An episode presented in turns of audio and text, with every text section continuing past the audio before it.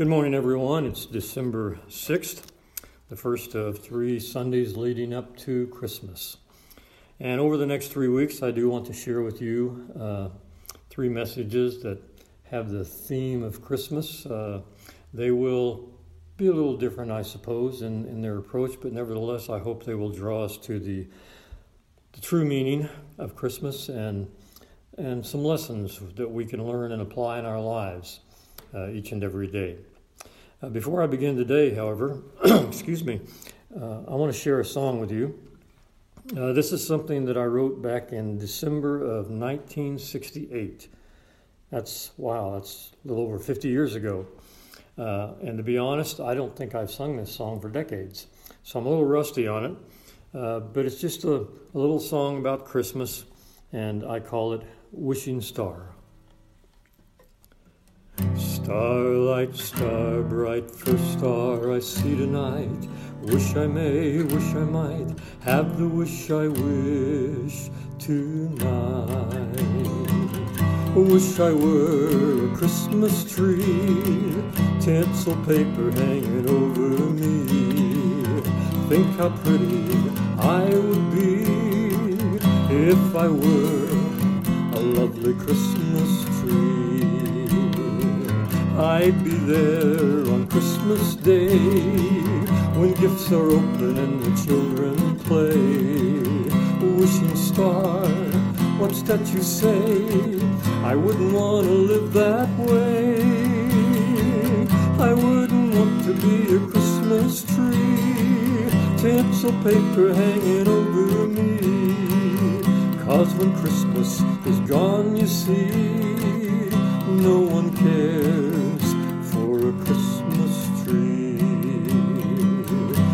Wish I were a carol in the air, a Christmas melody everywhere.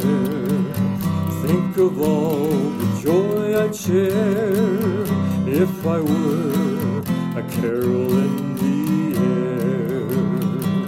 I'd be sung on Christmas Day by happy people with their hearts so gay. Wishing star, what's that you say? I wouldn't want to live that way. I wouldn't want to be a carol, no. Not when the Christmas lights no longer glow. After Christmas is not like before, no one wants to carol anymore. Wish I were Christmas king and I had power over everything. Do you know what I would say? Every day shall be Christmas Day. Think of all the joy there'd be if every tree were a Christmas tree. Wishing star, don't you agree? What a world this would be if every day we'd shout and sing the joys of Christmas to everything. Maybe then my wishing star, everyone would know who you are. Starlight, star, bright first star I see tonight. Wish I may, wish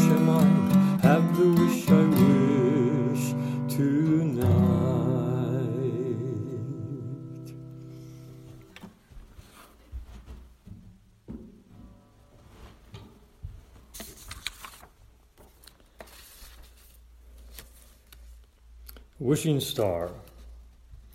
There's another carol we sing about this time every year. We three kings of Orient are bearing gifts. We travel so far, field and fountain, moor and mountain, following yonder star. Yes, so begins a carol we sing each year. The song, of course, refers to, excuse me, Matthew's account of the Magi who came from the east to Jerusalem, where they began asking, Where is the one who has been born King of the Jews? We saw his star in the east and have come to worship him. Matthew records that they continued to follow the star until, they, until it stopped over the house where the child was. And he tells us when they saw the star, they were overjoyed. On coming to the house, they saw the child with his mother, Mary, and they bowed down and worshiped him. Then they opened their treasures and presented to him gifts of gold and incense and myrrh which we now know from history, were gifts that were reserved for royalty. And while they didn't fully understand the true reality of who Jesus was, they knew somehow he was a king, worthy of worship, and so they brought him gifts befitting a king. Now, each year at this time, Christians across the world turn their eyes toward what they imagine to be the manger where Jesus was born and sing songs written about that glorious moment when God stepped into our world, became one of us, to live with us, teach us, and then give his life to pay the debt of our sin. And we use this occasion to give gifts to one another. It is a very special time of year when we remember the sweet and wonderful story of Jesus coming into the world to save us. Of course, we do not really know when this happened. It's not recorded for us. The early Christians apparently did not celebrate Christmas, as Christians began to later in history. We do know the date we now set aside for Christmas was actually a date chosen by the Roman Catholic Church to coincide with a pagan holiday. The idea being it would make it easier for the pagans to relate to Christianity and they could draw them into the church. At any rate, it is set in our tradition. December 25th, the day we celebrate the birth of Jesus Christ. And the day we follow the lead of the wise men and we bring gifts to one another. But of course, the wise men did not give gifts to one another. They worshiped Jesus by giving gifts to Him. This morning, I want to consider with you this idea of giving gifts to Jesus. And the question I want each of us to ask ourselves this morning is this What gifts will I give Jesus? Let's pray. Heavenly Father, we come to you this morning as we begin to look once again, as we do each year, at the coming of your Son into our world. Father, He indeed is a glorious gift, the perfect gift that was given that we all might be set free from the sin which entangles us and condemns us. But Father, as we consider your coming into the world at this, at this Christmas season, uh, I pray that you will open our eyes to things beyond that some realities, some truths about your coming into the world. And this morning, as we share in this message, I pray that you will challenge us to be people who not only enjoy the season and, and celebrate your coming into the world, but understand that there are gifts to be given by us gifts not just for one another, but very special gifts that we give to you. Help us to understand this this morning as we share. In Christ's name I pray. Amen.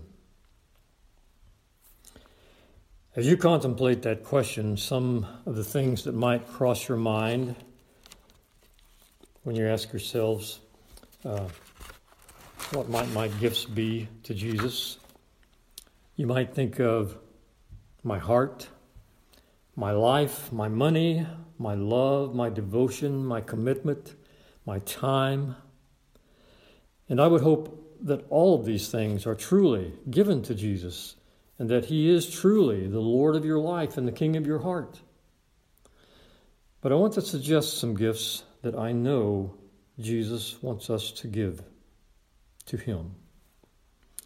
And how do I know? Because He told us. Listen. And yes, we have we have talked about these things before. We have read this passage on many occasions. But I want to share it again today so that we might consider again how we can honor Him, how we can worship Him by giving these gifts to others. Because in doing so, we're giving them to Him. This is from Matthew chapter 25, beginning at verse 31.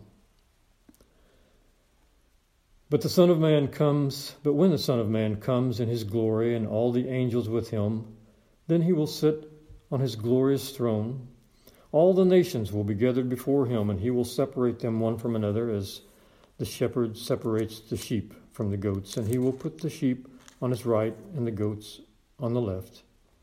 Then the king will say to those on his right, Come, you who are blessed of my Father, inherit the kingdom prepared for you from the foundation of the world. For I was hungry, and you gave me something to eat. I was thirsty, and you gave me something to drink. I was a stranger, and you invited me in, naked, and you clothed me. I was sick and you visited me. I was in prison and you came to me. Then the righteous will answer him, Lord, when did we see you hungry and feed you, or thirsty and give you something to drink? And when did we see you a stranger and invite you in, or naked and clothe you? When did we see you sick or in prison and come to you? The king will answer and say to them, Truly I say to you, to the extent that you did it to one of these brothers of mine, even the least of them, you did it to me. Then he will also say to those on the left, Depart from me, accursed ones, into the eternal fire which has been prepared for the devil and his angels. For I was hungry, and you gave me nothing to eat. I was thirsty, and you gave me nothing to drink. I was a stranger, and you did not invite me in, naked, and you did not clothe me sick and in prison, and you did not visit me? Then they themselves also answer, Lord, when, when did we see you hungry or thirsty or a stranger or naked or sick or in prison? It did not take care of you. Then he will answer them, Truly I say to you, to the extent you did not do it to the one of the least of these, you did not do it to me.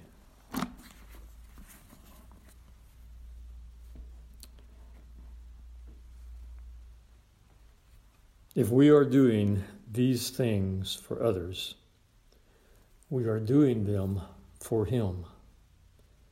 He is honored, He is worshiped when we give these gifts to others. Because when we give them to others, we are giving them to Him. What are these gifts? Compassion. Compassion, it's what you give to those who are downtrodden, lonely, feeling hopeless, to those who are hurting, who have been mistreated, to those who are struggling with life, having trouble coping, but also to those who are where they are because they've made bad choices and made mistakes and who are dealing with the consequences of those mistakes. Instead of turning our backs on them, we are to reach out to them with compassion. Think about it. Isn't that what Jesus did to us? The Bible says we were his enemies, and yet he had compassion on us and reached out to us. He cared for us. He didn't turn his back on us. When we reach out to another human being with compassion, we are reaching out to Jesus. The gift of compassion touches not only the person we reach out to, it touches Jesus. It is an act of worship. Because when we are doing what Jesus would do, we are saying to him, I love you. I want to be like you. And that is worship. And it is our gift to Jesus. And then there's service. Service is an act of selflessness to serve someone instead of ourselves. The world around us is self centered. It's a part of our fallen nature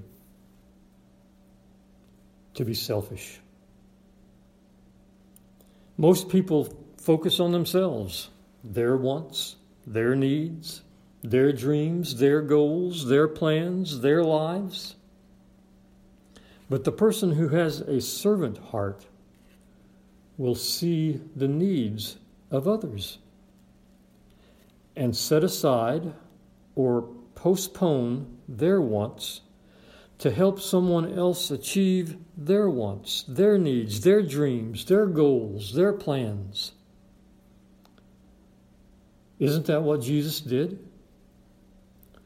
He set aside the privilege of being God in order to serve us.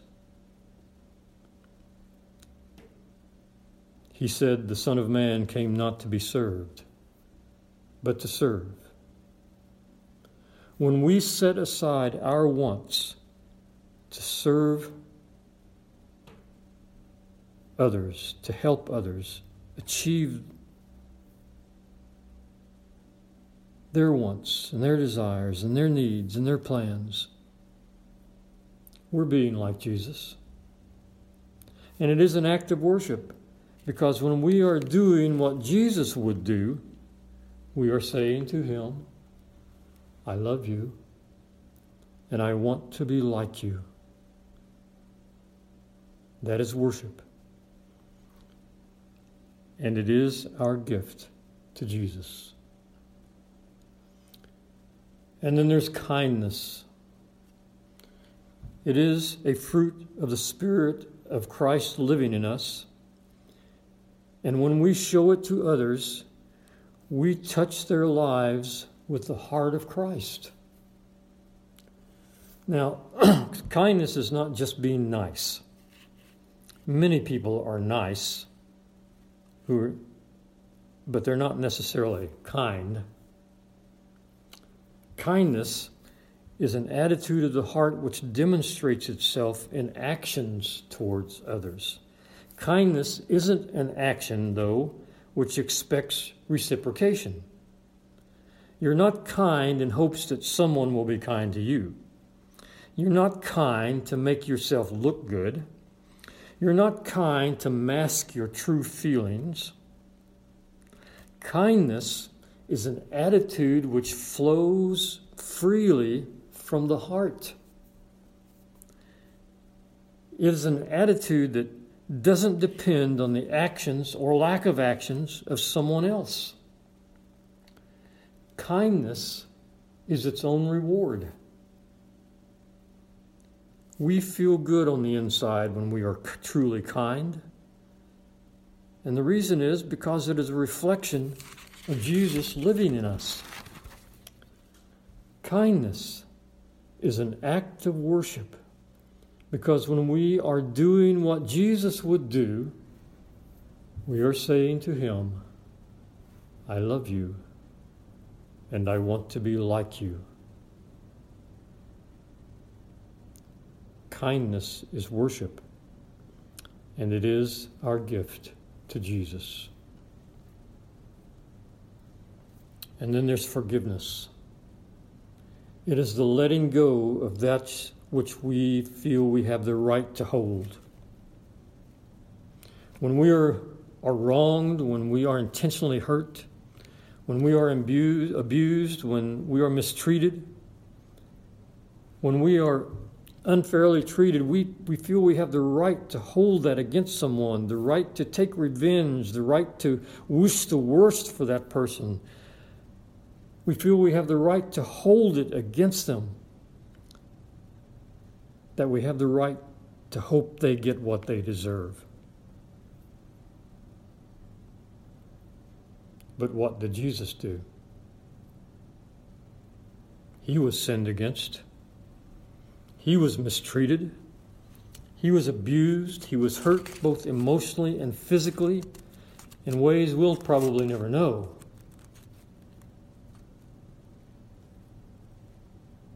He was falsely accused. He was condemned to die, but did, did he take revenge? He could have taken revenge. He could have held it against mankind. He could have made sure that we got what we deserved.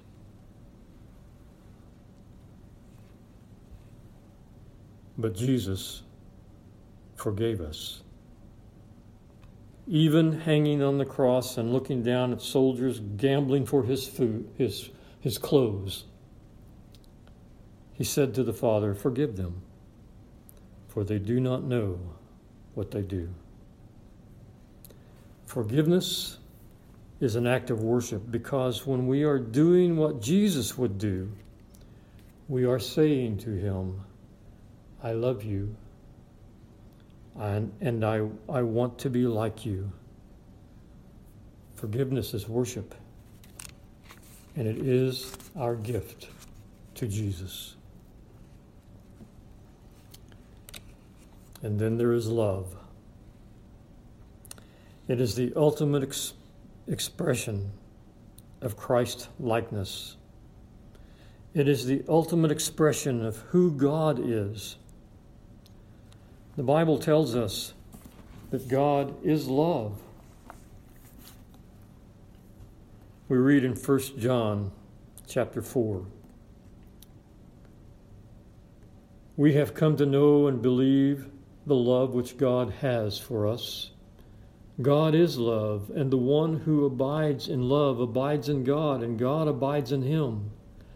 By this, Love is perfected in us so that we may have confidence in the day of judgment, because as He is, we also are in this world. There is no fear in love. But perfect love casts out fear, because fear involves punishment, and the one who fears is not perfected in love. We love because He first loved us. If someone says, I love God and hates his brother, he is a liar. For the one who does not love his brother whom he has seen cannot love God whom he has not seen. And this commandment we have from him that the one who loves God should love his brother also. To love is worship. Because when we are doing what Jesus would do, we are saying to him, I love you and I want to be like you. Love is worship, and it is our gift to Jesus.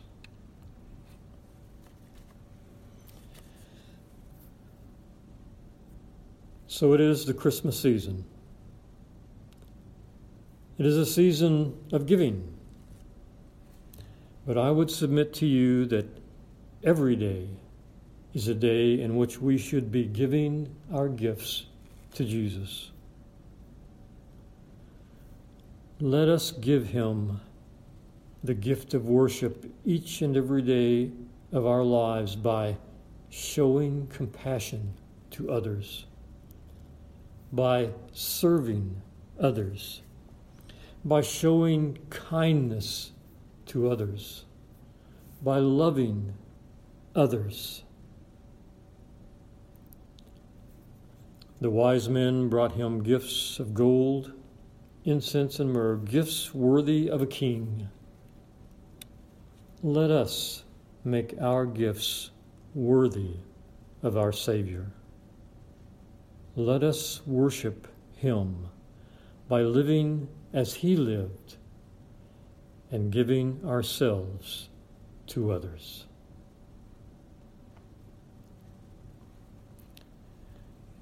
Our Heavenly Father,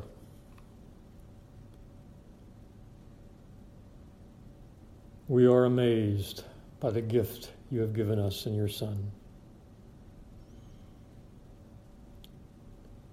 Because you have loved us you have given us the hope of eternal life in Him.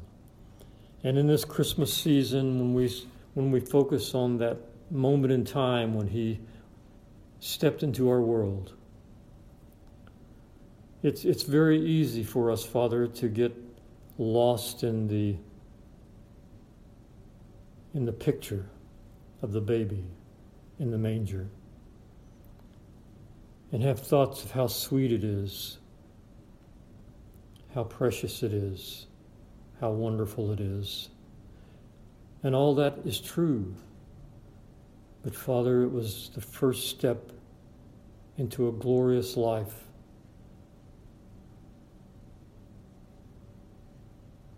A life that ended in death purposely. in order to bring us the glorious life you want each of us to have.